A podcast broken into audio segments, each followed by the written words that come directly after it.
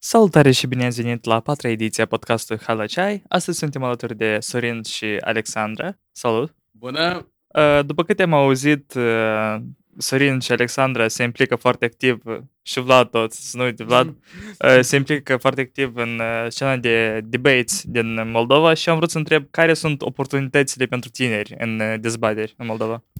Ok, deci uh, ai, ai auzit corect. Eu împreună cu Alexandra și cu Vlad, de fapt, facem o echipă uh, cu care am, uh, am participat la un campionat în cadrul centrului municipal și am uh, reușit să, hai să spunem, să avem niște dezbateri acolo, unele cu mai succes, unele cu mai puțin. Uh, Ceea ce ține de posibilități, de dezbateri, sunt, uh, sunt organizații care fac uh, evenimente legate de dezbateri, precum pot să vă spun că în PASIU acum se organizează un campionat uh, intern de dezbateri și de asemenea uh, centrele uh, locale, din câte știu eu, uh, Consi- nu, Consiliul Local de Tineret uh, Tohatin se implica în dezbateri și mare, e- este organizația principală ca- care se ocupă cu asta, ANDA, Asociația Națională de Dezbateri Academice. De asta sunt cluburi de dezbateri în cadrul șco- liceilor precum uh, Elea, uh, Mircea Eliade și Ion Creangă și de asemenea la Universitatea USM.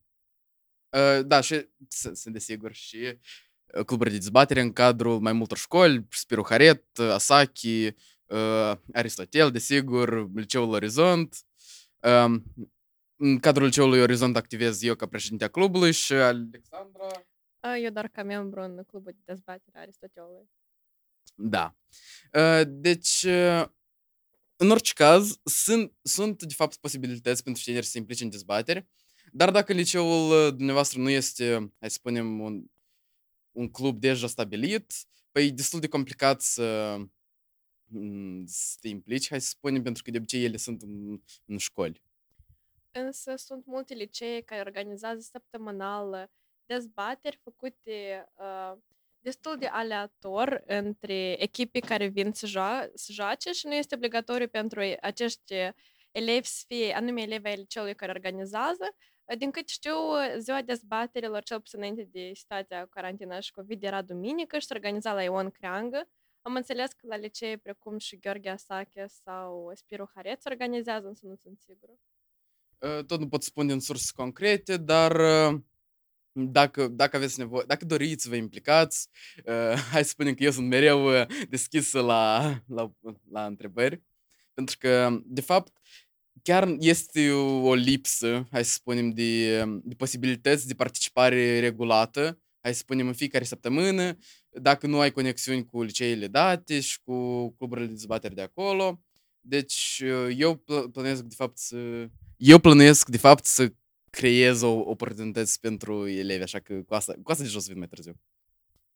Dar ce calități credeți că trebuie să aibă un debater bun? Uh, în primul rând, debaterul, da, trebuie să aibă abilitatea de a vorbi în public și anume, nu de a vorbi, dar de a fi atractiv pentru acest public. Trebuie să știi cum să atragă publicul.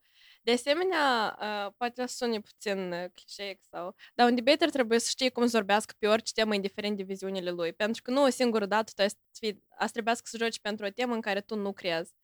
Și e foarte important pentru că asta îți dezvoltă, nu știu, abilitatea de a crea o impresie bună, de a vorbi, de a vorbi liber, creativitatea și cel mai important, abilitatea de a vedea o situație din mai multe puncte de vedere și de a o analiza.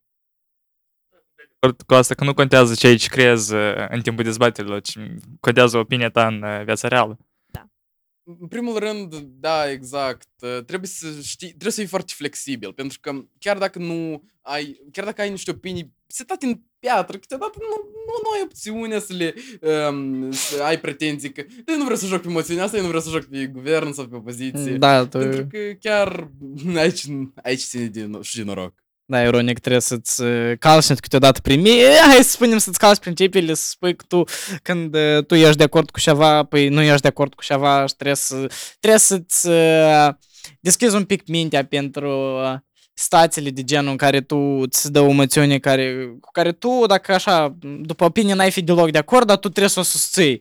Și te pune într-o situație foarte uh, interesantă. Am înțeles că Alex are o experiență foarte bună cu asta. Dar recent a trebuit să joc uh, pe o dezbatere în care eu trebuia să demonstrez de ce o persoană ar prefera să consume alcool în locuri în care asta nu e legal, uh, în scopul respectării prietenului lui asupra legilor. Și, uh, în general, a fost o dezbatere foarte stranie. Uh, Până la urmă am arbitrat-o și evident că a câștigat echipa care susținea că regulile sunt mai importante decât consumul alcoolului, dar cealaltă echipă evident că avea șanse și erau argumente care puteau să fie aduse. Mă rog, Păi da, cam asta e ideea în spatele la fiecare moțiune de dezbatere. Ele, ele sunt făcute să fie mai controversate, să fie argumente din ambele părți, să fie cât mai echilibrată posibil, astfel ca, indiferent de ce echipă tu ești, dacă cauți destul de bine, ta- tu să poți construi argumente puternice și chiar să nu... Să, să nu fii situații în care ar fi în detrimentul tău să faci parte dintr-o echipă anume. Vorbim de dezbateri. Dezbaterile, de fapt, sunt o metodă foarte bună, hai să spunem așa, în care tu să te dezvolți personal. E o, e o med- modal- modalitate de educație non-formală care, într-adevăr, are, aduce foarte multe bonusuri, după cum a spus și Alexandra, pentru că chiar îți dezvolți skillurile oratorice prin, uh, prin această activitate. Și clar că nu ne limităm aici. Sunt, uh, sunt mai multe proiecte în care poți să te implici, sunt uh, mai multe echipe de voluntariat, sunt chiar, într-adevăr, multe oportunități în care uh, pentru campionate, da, desigur. Uh, eu personal am participat la Model United Nations, un, uh, un proiect uh, creat de ADC, uh, Asociația de Dezvoltare și Creativitate, dacă nu greșesc, uh, s-ar, uh, să spunem. Și în, uh, în cadrul proiectului dat, fiecare persoană, hai să spunem, nu, ok, erau fiecare pereche de persoană, era de, erau delegația unei țări și trebuiau să, să joace de Națiunile Unite, le se dădea un uh, comitet despre care ei trebuiau să, să vorbească și trebuiau împreună toți să ajungă la un compromis prin mai multe negocieri. Și astfel de experiență chiar, chiar îți aduc un bonus foarte mare și după acestea tu, tu ajungi să crești ca persoană, ajungi să dezvolți unele skill-uri de leadership, de comunicare, de negocie, negocia, negociere, cultură generală în general. Cultură- mă arunc. O, Sorin, uh, așa, by the way, Sorin la noi este umanist, uh, clasa Frumos, 11. nu, nu, nu, în, în clasa 10 am fost realist. Am Ei, scuză. Ai fost, Am, am fost mai mult realist decât umanist. ai fost, Am fost mai mult realist decât umanist. ai fost. Exact. Și vreau să menționez faptul că el e umanist. Știi româna foarte bine, așa Sorin. Eu, Hai, glumesc. te, teoretic, este o figură de stil repetiția. Nu în sensul dat și în Da, clar. contextul dat. Știu, știu. repetiția poate fi utilizată în mod artistic pentru a accentua personalitatea pe care el o are. Asta e întâlnit în poezie, poate vrea să fii poet. Alexa, La tu nu mine erai la real? La, la, mine, la mine tata e poet, dacă ceva, așa că eu, eu asta mă însânge. Repetițiile, figurile de stil, totul. Noi profesorul de educație fizică e poet. Și asta nu glumesc. Voi trebuie să citiți... Eu uh, știu, eu știu. Uh, Voi hai, trebuie- hai să nu vorbim pe tema asta. Da, trebuie să citiți poeziile lui Stas Maximian, că ele sunt La mine maximal profesoara romantice. De română, cred că de-am de jumătate de ani ne povestești de fiecare dată cum ea era realist ca noi și că pe dâns au intrigat în română profesorul de matematică cu admirația lui față de poeziile lui Eminescu. Așa că Păi eu nu știu ce a avut acolo Eminescu profesoara de... One Love. Eminescu crașul profesoarelor de română. Totuși, uh, vorbim de tema de educație non-formală, hai să revenim și la educația formală, la asta de bază. Și părere aveți voi despre educa- sistemul educațional din uh, iubita noastră țară? Mie personal, sistemul educațional îmi, par, îmi pare foarte putrezit oarecum, pentru că el nu, e, el nu e actual, noi facem tare mult teorie, nici un fel de practică, însă și faptul că oricare adult care să întrebi un material dintre 11 sau 12 n-a spațiu să răspundă, demonstrează inutilitatea acestui sistem. Deci tu demonstrezi la examenele de, ba- de bacalaureat este abilitatea de a memora pe de rost și nu de a înțelege în profunzime și nu de a-ți da interes în ceva. Mie personal sistemul educațional foarte tare îmi desplace și însă și acest gând mă demotivează să învăț. Fiți să-mi expun și eu părerea mea față de sistemul nostru actual de educație. Eu aș spune că el la bază e ok. În sens că noi avem nevoie de educația formală, cum n-ai dat. Noi nu putem să ne bazăm doar pe educație non-formală și cunoștințele care le capeți în viață. Dar noi trebuie oricum să actualizăm acest sistem și să nu rămânem la ceea ce, sunt- ceea ce avem acum, pentru că chiar, chiar nu-i dezvoltat cum trebuie. În sens că în afară de, pur și simplu, inu- inutilitatea unor uh, subiecte învățate și anume profunzimea acestora, după cum a spus și colega mea, păi uh, acum avem o problemă mult mai mare și anume nu, nu, noi nu învățăm în școală ceea ce chiar cu adevărat ne-ar trebui. Precum educația financiară e, e o chestie atât de importantă și ok, eu înțeleg că poate Vlad o învață la colegiu. Um, centrul de excelență. Centrul de excelență în economie și finanțe. Da, noi, noi învățăm anumită educație financiară, noi... uh, mm, Da, asta e ceva exclusiv pentru noi, pentru că hai să zicem tu când intri, în- te duci la colegiu, o să continui să spun colegiu, by the way, tu când te duci la colegiu, um, tu intri cu gândul că, băi, eu vreau cumva prin domeniul ăsta să ies. Bine, nu toată lumea se gândește la asta, pentru că, ca fun fact, la mine, hai să zicem, 60% din clasă, noi fiind grupă de, cu specialitate de contabilitate, uh, nu o să duc în contabilitate. Inclusiv eu. Eu prefer să mă duc în inginerie, dar uh, oricum eu m-am dus acolo că eu am zis decât să rămân în școală, într-o școală, nu dau nume, uh, și să-mi pierd timpul, uh, mai bine plec undeva unde să-l folosesc mai productiv. Și da, adică înveți destul de multe, tu ai să ai și practic eventual, adică anul 1 și anul 2 tu ai practica, tu nu orice, adică, măi, tu nu orice an ai practica, dar anul 1 și anul 2 o ai în colegiu, anul 3 și 4 tu deja poți să te angajezi și să lucrezi fix ca contabil, te bați pentru cum te lupți cu colegii tăi pentru care companie tu ai să lucrezi și ai să faci și așa mai departe. Și avem uh, obiectele...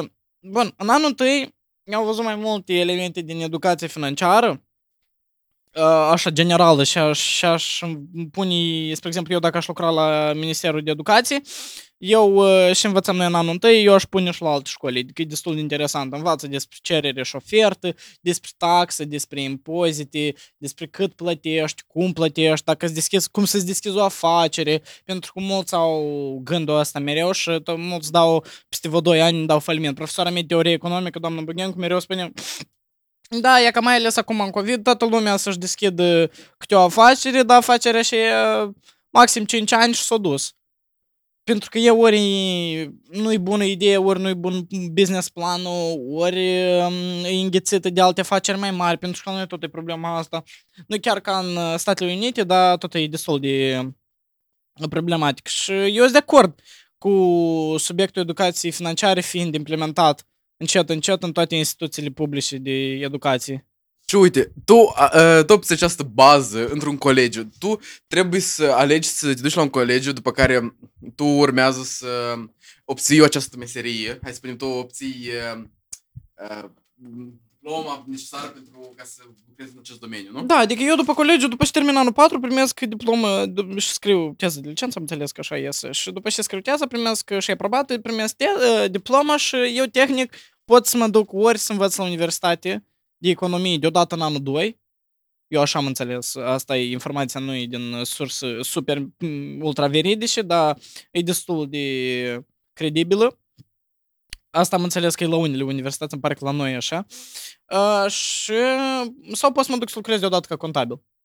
Eu, asta evident că n-am să o fac, pentru că eu mă gândit că e contabilitatea sau mai mult, în genere economia, uh, a să-ți trebuiască oricum ca o bază, că eu după asta vreau poate să lucrez la stat, să-mi trebuiască economie și așa mai departe. Și deja să am o bază stabilit ca să înțeleg concret uh, dacă eu la universitate să fac masterul, mă duc în ceva combinat cu economie și să știu deja, deodată să am niște noțiuni de bază pus în cap de când învățam la colegiu.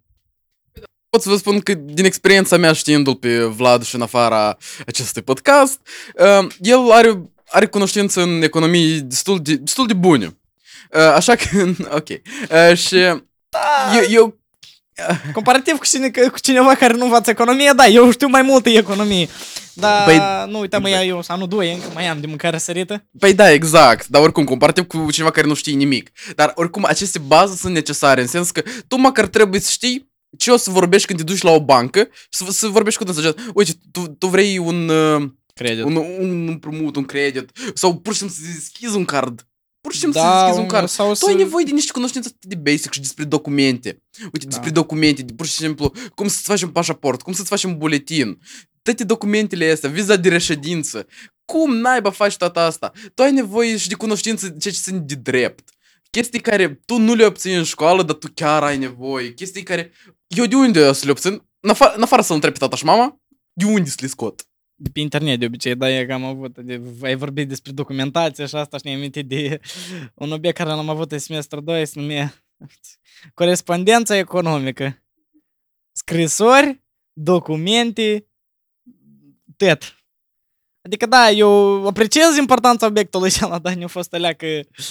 Uh, a fost cam complicat, în opinia mea, pentru că eu am scris vreo trei scrisori odată, toate greșite, ca eventual la patra scrisoare să fie corectă și singura greșeală să fie că eu un pic amplasare era... Nu era ceva mare, dar era cu vreo 2 cm în stânga, în numele. Ok, hai, eu nu spun să fii poate chiar și note pus la astfel de obiecte. Chiar dacă, mă rog, știi, unii elevi probabil nici nu ar veni la lecții dacă nu ar fi note puse la obiectele date. Dar oricum, oricum informația ca bază e necesară, chiar dacă, chiar dacă poate e un, un skin. Dar trebuie, trebuie. Asta nu, nu se discută. Uh, Importanța ei nu se pune sub dubiu, pentru că oricum tu eventual ai să ajungi când o să trebuiască informația asta, dacă tu... Bun, hai să zicem că tu nu ai învățat așa de bine la obiectul și la pe care, hai să zicem, la corespondență economică, dar tu oricum ai stat la lecție, mi-ai ascultat, ai ținut minte și te-ai dat seama că nu trebuie asta pentru asta ca să fac asta.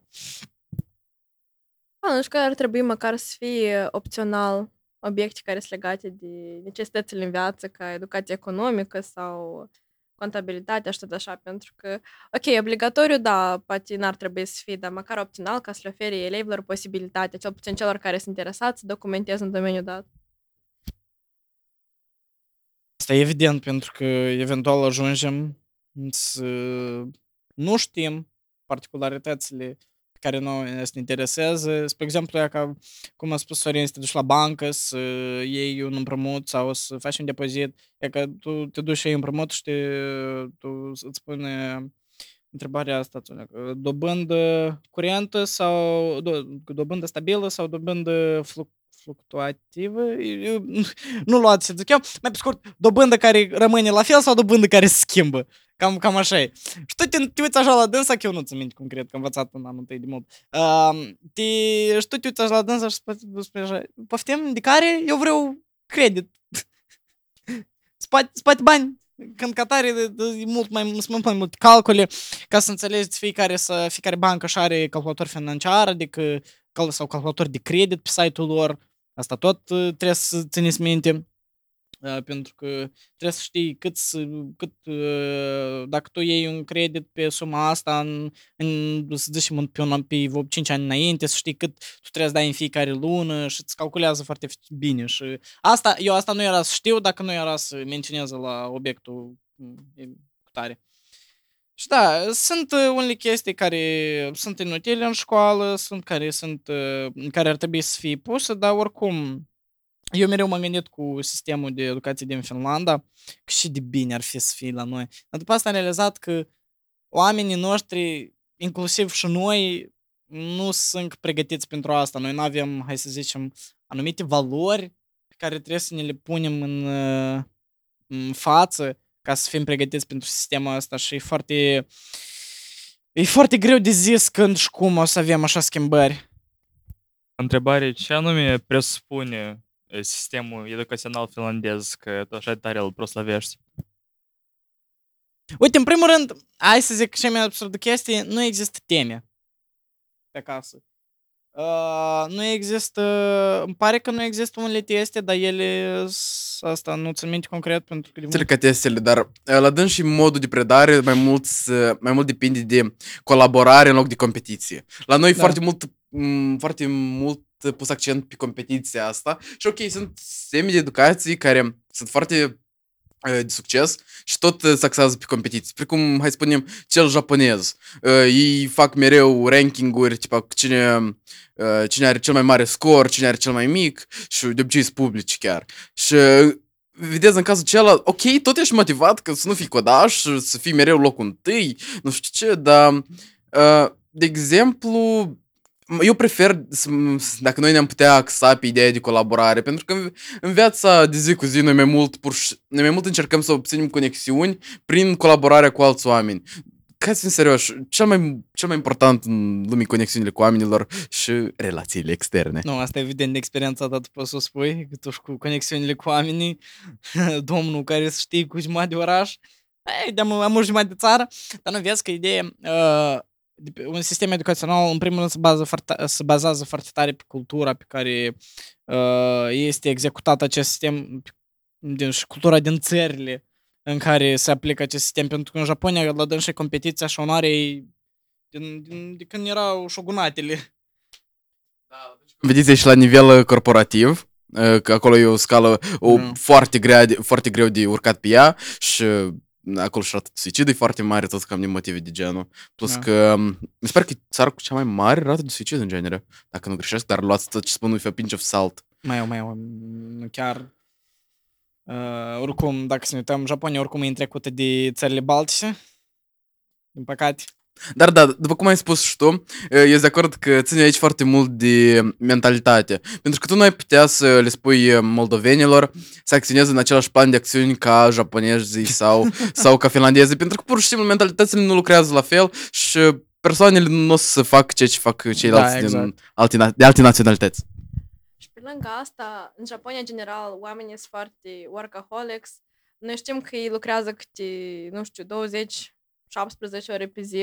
În același timp, iau și tradiții stranii, valori care pentru noi sunt netradiționale. De exemplu, uh, spălatul drumurilor în fiecare săptămână, chestii de genul. Ei, se, ei în general, nu se educați pe alte valori și ar fi irelevant și irațional să ne comparăm cu dânsii pentru că exper- sunt experiențe culturale diferite. După câte am auzit eu, în ultimii ani în Japonia a apărut un termen nou, care chiar uh, a fost inclus în dicționar, uh, care înseamnă moarte de la overwork. Este, este, eu pot să confirm, dar nu țin minte. Uh, din cauza că acest popor chiar este foarte uh, muncitor și anume din cauza că ei dacă lucrează peste ore, ei primesc mai mulți bani. Numește caroși, caroși se numește acest termen. Și cam, uh, da, asta poate spune destul de multe despre mentalitatea oamenilor din uh, Japonia și în general a poporului. Știu japoneză, se uită la lucru ca la ceva oarecum plăcut. Eu nu știu, eu, de exemplu, consider că moldovenii cresc pe valori uh, poate puțin mai familiste sau mai selfish. Mai mult ne gândim la ziua de vineri și la cum să ne facem nouă să ne fie bine, însă ei au oarecare altă mentalitate. Ei se gândesc la lucru ca la ceva... Sfânt. Da, exact. Nu, noi suntem, noi ca moldoveni suntem crescuți, nu, hai, e drept și asta, dar mai mult pe valorile restul țărilor europene de est, asta și românii, și țările din Balcani, și eventual rușii, noi nu suntem chiar poate așa de departe pe scara de valori în- într-o extremă sau alta, că avem la noi populația acum e foarte uh, dezbinată, est, vest, uh, de familii, uh, în doc- certificatul de naștere să fie tată, mamă sau părinte 1, părinte 2, sunt foarte multe dezbateri în, când vine vorba de valori, că noi pentru că toate sunt legate de trecutul și istoria noastră, noi fiind, întâi fiind în componența României, și apoi după asta Imperiului Rus, și apoi după asta iar România, uh, și apoi dup- după asta Uniunea Sovietică, și apoi acum eventual uh, independență și noi am fost uh, târâți dintr-o tabără în alta. Bun, eu nu vreau să dau vina pe nici o parte, adică poți să dai vina pe, de, pe, pe, pe Imperiul Rus, pentru că totuși, istoric vorbind, ei ne-au anexat din întâi și trecusem la istorie temele despre, nu de mult despre uh, deromânizarea românilor din Basarabia, când, de, după tratatul de la, din, opt- după pacea de la București din 812. E, da, deja este detalii pentru alte ediții, pentru că noi acum totuși trebuie să ne concentrăm pe faptul că la noi în țară sistemul nu e necesar rău, dar e un pic pierdut, aș spune eu așa, e un pic dezorientat, e debusolat. Pentru că, oricum, avem momente, situații în care poți să zici că da, e bine, dar situațiile astea apar rar. exemplu, am învățat chestia asta la chimie anul ăsta. Deci, uh, din anumite motive, chimia de a 7 și de 8 mea nu mi-a fost clară și de a 9. Și când am ajuns în clasa 10 învățând materialul care se predă în clasa 10 eu am înțeles toate chestiile care nu mi-au fost clare în clasele precedente. Și nu știu, eu cred că asta e o dovadă că curicula noastră nu e făcut chiar uh, foarte bine, nu e foarte bine gândită, pentru că noi învățăm chestiile foarte dezordonate, doar că învățăm câte un pic din fiecare domeniu și nu reușim să ne aprofundăm în niciunul.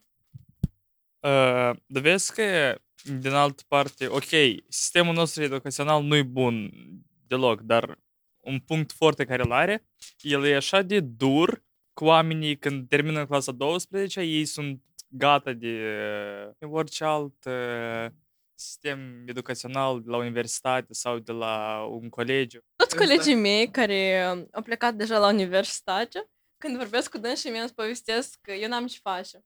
Eu eram de prins să lucrez, e ca de luni până vineri, poate sâmbătă să...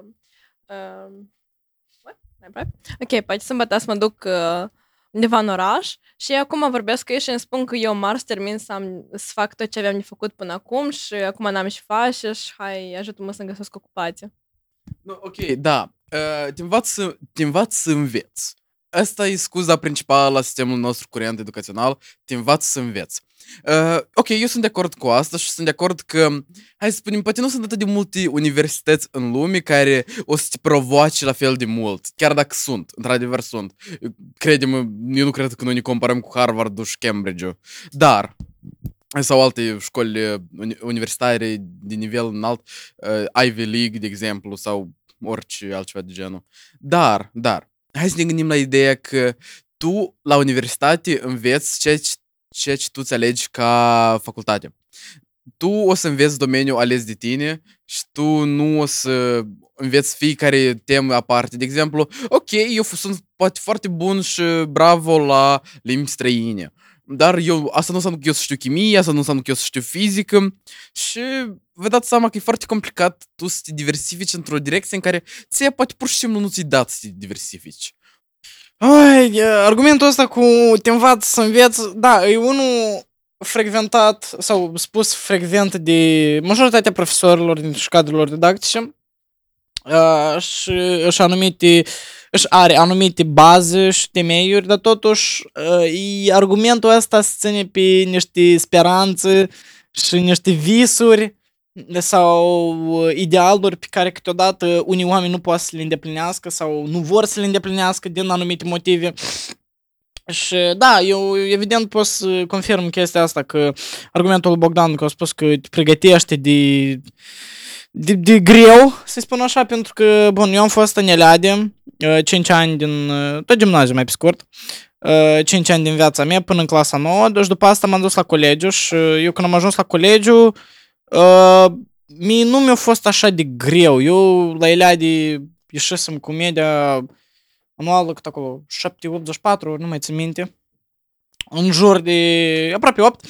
Și când acum am intrat la colegiu, mie și colegii mele de grup care eu am fost cu dânsa în clasă în Eleade, Tasia, nu ne-a fost așa de greu și noi ne uitam și mă uitam, dar parcă e așa ușor și după asta îmi dau seama că a, că noi am fost în Eleade și noi am dat de greu.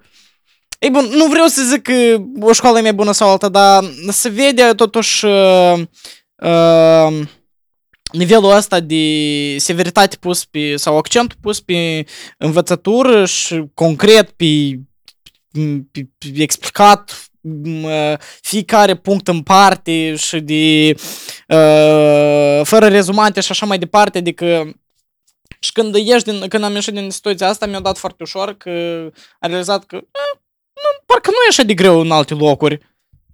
Vezi că e o chestie care am observat-o cu fiecare școală, oamenii care ies din fiecare școală, ei sunt educați complet diferit. Anume, se formează un fel de grupuri sociale în fiecare școală care um, cumva afectează în general, o persoană pe alta se afectează și formează un grup cu aceleași interese și aceleași valori într-un fel. Um, și cel mai tare am observat lucrul acesta când m-am mutat din uh, fosta școală în Spiru Haret.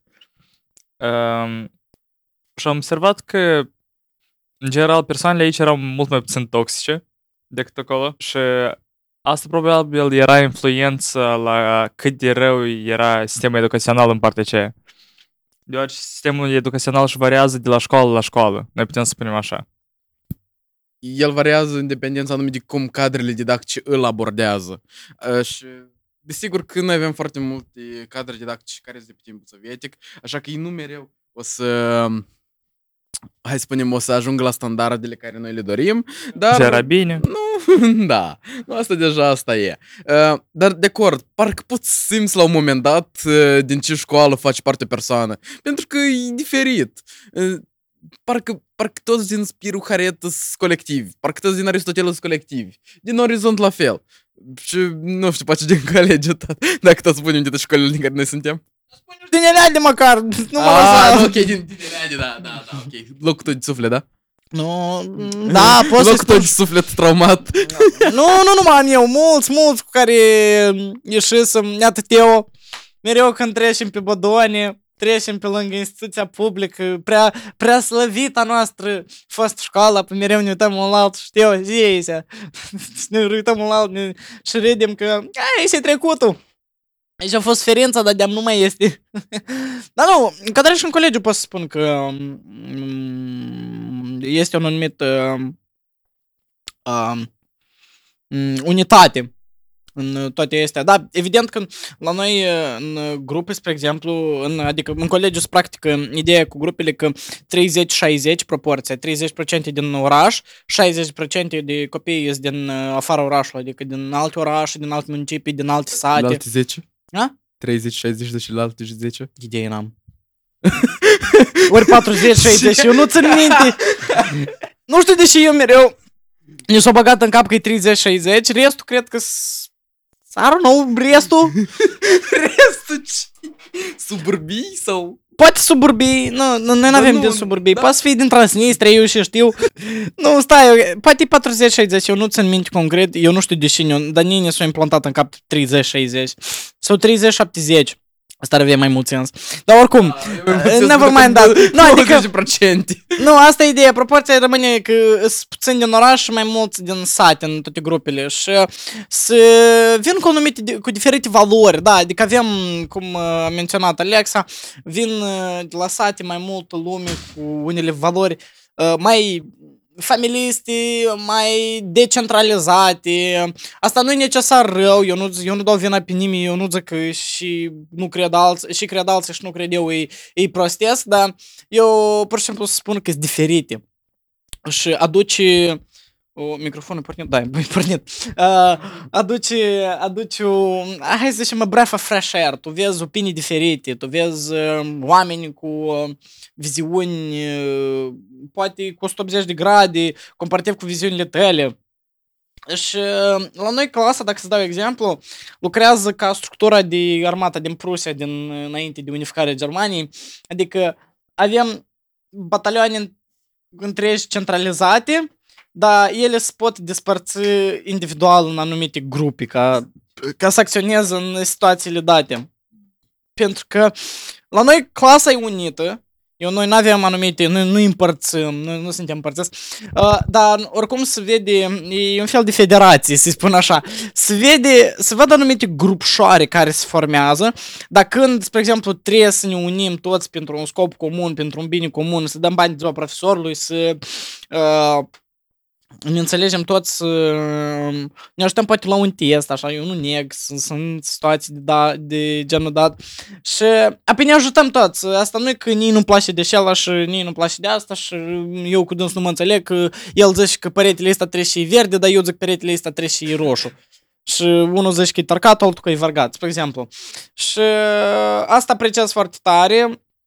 Bun, eu nu mă înțeleg cu toți, într-atât de tare cum mă înțelegem în fosta clasă din Eleade, asta e evident, dar mm, îmi place. E, sunt oamenii de treabă, uh, când te, adică poți să te înțelegi cu dânsul și mm, să vorbești ceva, să discuți despre anumite teme mai interesante și când uh, trebuie să lucrăm toți la lecție, lucrăm. De asta, asta rar se întâmplă. Dar când, uh, când ne distrăm, ne distrăm. Ei, hai, asta o glumă a fost. Mulți de prin sace și la noi cu proporția cam uh, 50 la 50. Însă, nu știu, din uh, această jumătate de ani în care așa să petrec timp cu dânsii, e, fie, și fiecare om e așa de diferit. La noi oamenii sunt foarte diferiți între dânsii în clasă. Noi oarecum suntem la moment considerați cea mai unită clasă din tot liceul. Noi ne ajutăm unul pe altul foarte mult și, într-adevăr, diferențele este de valori pe care le avem între noi foarte des ne ajută să găsim cea mai optimă soluție la o problemă, cel mai rapid și tot așa. Dacă și diferențele de valori poate fi condiții de creare a argumentelor și a certurilor. Asta mai rar, evident. Dar oricum, nu, ar fi absurd să nu menționăm faptul că uh, ce crede, aici depinde de persoană foarte tare, dacă el crede diferit, dar oricum are o minte deschisă și înțelege faptul că oamenii au diferite opinii, necătând faptul că nu, s- nu s-au aliniat cu opiniile lor și înțeleg asta și susțin faptul că există diversitate de opinii, dar sunt unii care complet nu acceptă ca alții să gândească altfel. Asta e, se întâmplă și în oamenii de la oraș, și în oamenii de la sate. Eu aici nu zic că diferența dintre rural urban este, nu, aici avem oameni uh, hai să zicem oameni răi spistități. Dar nu crei, dar oameni care uh, care sunt mai puțin umănoși, să le spun așa. Noi tot în orizont avem, uh, avem puțini elevi care sunt la cămin și, nu știu, e destul de, e destul de interesant să vezi pe dânsii. Adică la noi, la noi, da, noi nu avem proporție atât de mare ca la colegiu sau ca la Aristotel, la noi căminul e destul de mic, dar uh, oricum, de exemplu, eu am un coleg care uh, anul trecut era la cămin, anul ăsta au zis că nu mai vrea, el trăiește în Orhei și de- a- odată la vreo două zile el spornește la ora 5 dimineață și dai bătaie în Dârlești. și ca tare, la mine clasa e cam opusul la Alexandrei, e foarte dezunită și sincer e, e jale în clasa mea. Jale. Uh, dar uh, asta vine din faptul că la noi anul trecut s-a format o clasă și anul ăsta de-am iar și altă clasă s-a format din cauza că uh, eu m-am mutat de la profilul real la umanist pentru că noi în clasa 10 nu am avut profilul umanist în, uh, în paralele. Uh, Acum în clasa 11 el a fost format, așa că deja clar că eu m-am mutat la profilul umanist pentru că eu prefer asta să fac. Deci, uh, clasa, hai să spunem, profilul umanist are o, o, o reputație mai proastă. În sens că lumea nu se duce acolo din cauza că pe dânsii îi atrage ideea profilului umanist, dar din cauza că nu îi atrage ideea profilului realist. Și în cazul acela mai degrabă colegi de construcții după idee. Dădeam Nu, Eu, am, eu știu persoane din colegi de construcție care acolo e mult mai greu și decât la noi. Să Așa că și fii atent că tu ajungi să dai practica și să, să-ți fă- dacă să faci uh, anumite materiale de construcții, să, spre exemplu, să faci uh, un, uh, s- uh, să faci un beton.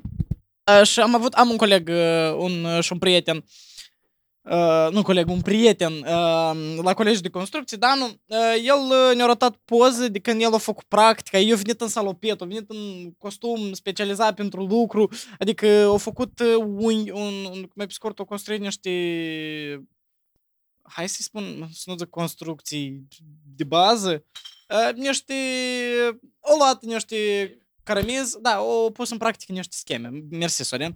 Uh, și acolo trebuie să știi care e proporția dintre din, că, de beton, cât ciment, nisip și apă trebuie să pui, ca pe dacă nu, nu se lipec, să testa mai departe, să usca, după ce se usca, să vede rigiditatea structurii tale. Adică erau niște colțuri și niște s- scări, un fel, eu nu știu concret cum, dar nu mai țin minte din poză, adică predominant erau, era, am văzut un colț, mai pe scurt, un, col- imaginați-vă un colț de casă, cam, cam cum ar arăta el din uh, uh, caramez și o scară.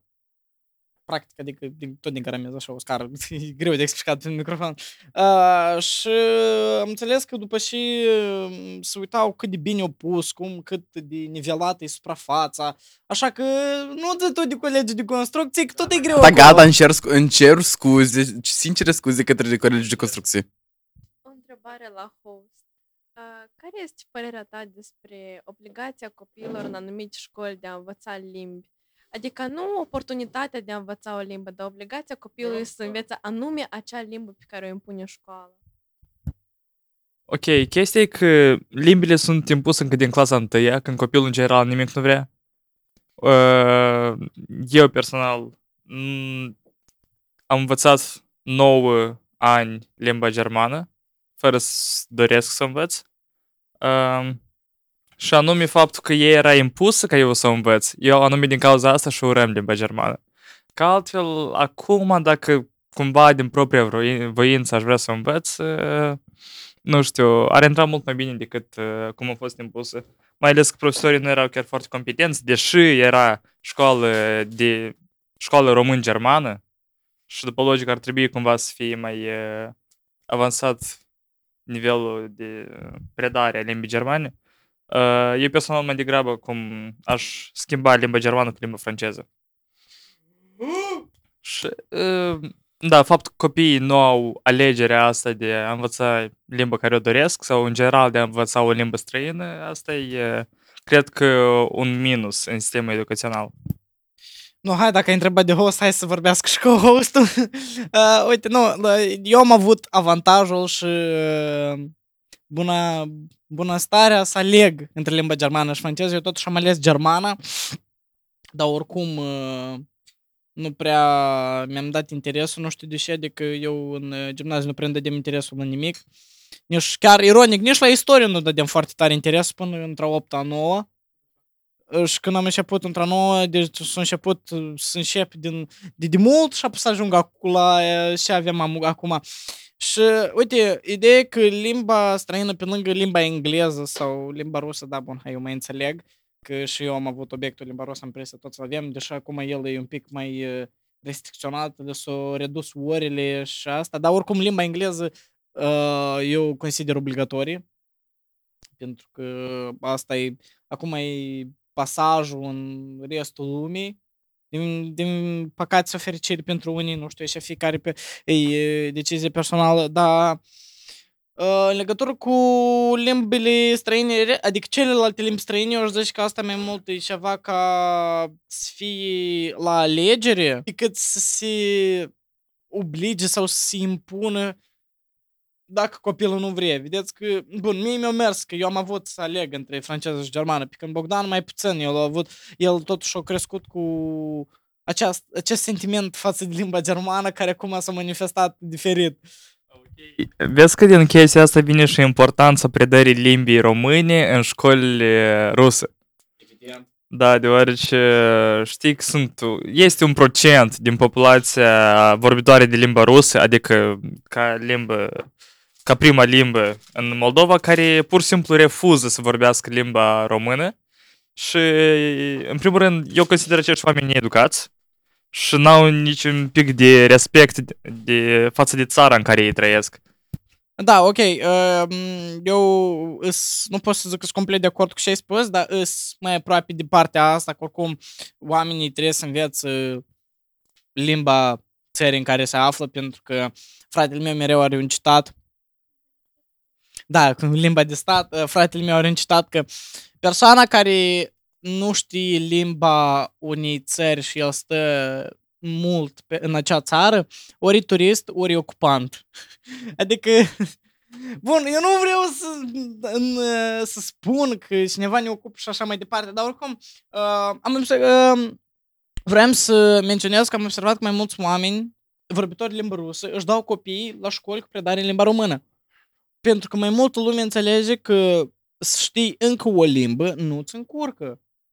Mm, și eu nu vreau să mm, discriminez oamenii care refuză să vorbească limba română, deși nu e corect. Uh, deși, um, mm, deși eu trebuie să vorbesc în limba rusă cu tine, dar când tu trebuie, nu vrei să vorbești în limba română, adică eu aș înțelege dacă eu aș vorbi în rusă și tu în română și așa amândoi ne învățăm câte ceva de la unul altul, dar se vede totuși o anumită uh, polarizare spre o parte care nu e foarte din punct de vedere din punct de vedere istoric vorbind nu e foarte etic pentru că nu uităm cum am ajuns noi să avem uh, vorbitori de limba rusă și găgăuși și cum am ajuns noi să avem toată problema cu Transnistria, eu nu prea vreau să ating subiectul ăsta, dar totuși o avem de undeva. Uh, e nu, nu vine din domeniul ăsta și totuși vreau să menționez că necătând la faptul că limbile sunt diferite, oamenii trebuie să fie oameni și noi trebuie să ne respectăm și, în primul rând, să respectăm principiile și valorile care stau la baza unui stat în care noi ne aflăm. Ok. Uh, dar noi toți știm că există teoria că uh, limba pe care tu o vorbești de când ești mic îți influențează gândirea în general pe tot parcursul vieții. Cum crezi tu? Uh, noi știm că în Moldova sunt țări care ca a doua limbă predau rusa, engleza, germana sau franceza. Tu crezi că anume acest factor ar influența dezvoltarea copiilor? Ok, da, știi, eu cum mă gândesc un pic la asta, da, asta are un pic de sens, deoarece când te uiți, când înveți o limbă, ca să o asimilezi mai ușor, oamenii încep să uite la filme, de exemplu, în limba aceea sau... Uh, uh, de exemplu, eu personal, uh, cum am învățat engleză, niciodată n-am învățat engleză la școală. Eu engleză am prins-o din internet, din YouTube și anume, când te uiți într-un, într-o anumită limbă, tu începi să te apropiezi de uh, cultura aceea tot uh, din cauza la media am învățat și limba engleză, dar am început eventual să învăț și limba japoneză.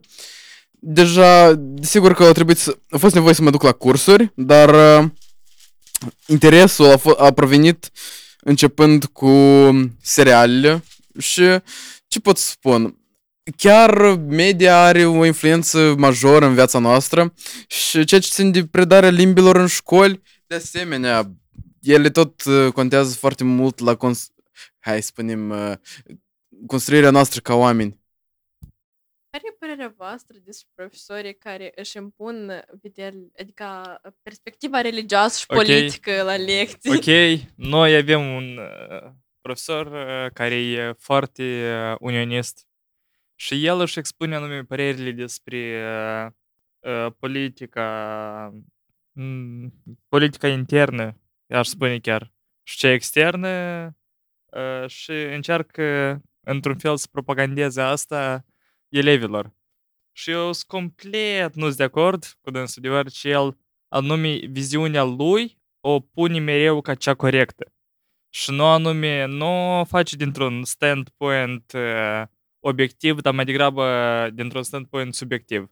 Da, el se bazează pe unele chestii, uh, m, totuși e profesor de istorie, Plec la istorie recent ați trecut uh, pacea de la București și anexarea Basarabiei în uh, Imperiul Rus. da. Uh, nu știu, nici, nici personal nu mers cu profesorii de genul, adică eu nu am uh, profesori care își impun părerea asupra elevilor, dar ei oricum și-o expun.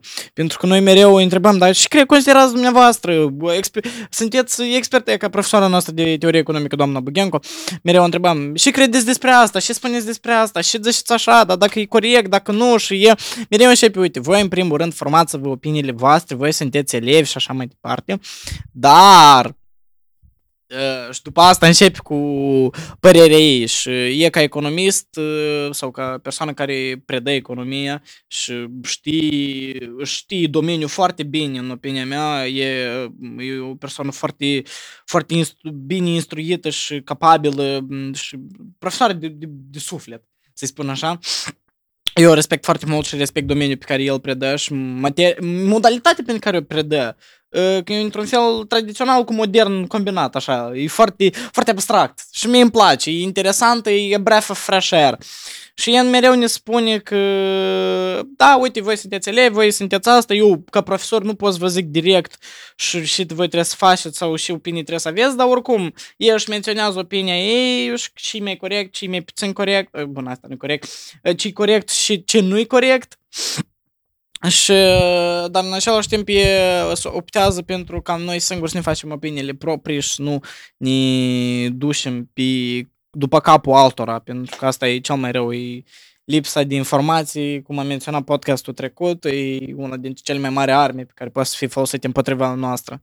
Eu, de exemplu, am avut o profesoară, nu cum am avut, încă o am, care, din păcate, are viziuni religioase care n- nu le are pentru sine, dar și le impune și altor persoane.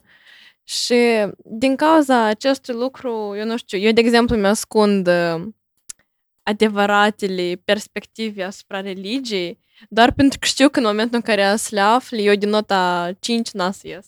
Vezi că chestia cu impunerea gândurilor uh, și viziunilor religioase asupra altor oameni, ei persistă peste tot. În familie, în societate, în general, uh, oamenii religioși mereu să, adică în cea mai mare parte, eu cred, ca să impună ideea lor uh, copiilor mai departe. Și aceștia mai departe să impună. Doar că să mai găsesc oamenii alea mai uh, luminați care să gândesc, hm, deși eu trebuie să gândesc ca dânsul, poate vreau să gândesc un pic altfel, poate eu am alea ca altă idee asupra lumii. Și atunci e că oamenii uh, nu mai merg la biserică. Păcat. Păcat. Păcat. Sinners. Să, să, să, ajungem, să ajungem toți în iadă, să dai potopul peste noi. Nu știm, nu știm. Și cu toate cele spuse, vreau să vă mulțumesc că ați fost uh, și ați participat la ediția a patra a podcastului. Uh, pot să zic că um, am avut o discuție destul de interesantă, nu în același anturaj pe care îl avem de obicei, pentru că noi acum am înregistrat din camera voluntarilor, nu din Pixel Media. Poate asta mulți nu o să înțeleagă, dar e, e, e diferit. Cald. E, aici e cald, noi, noi efectiv murim de căldură.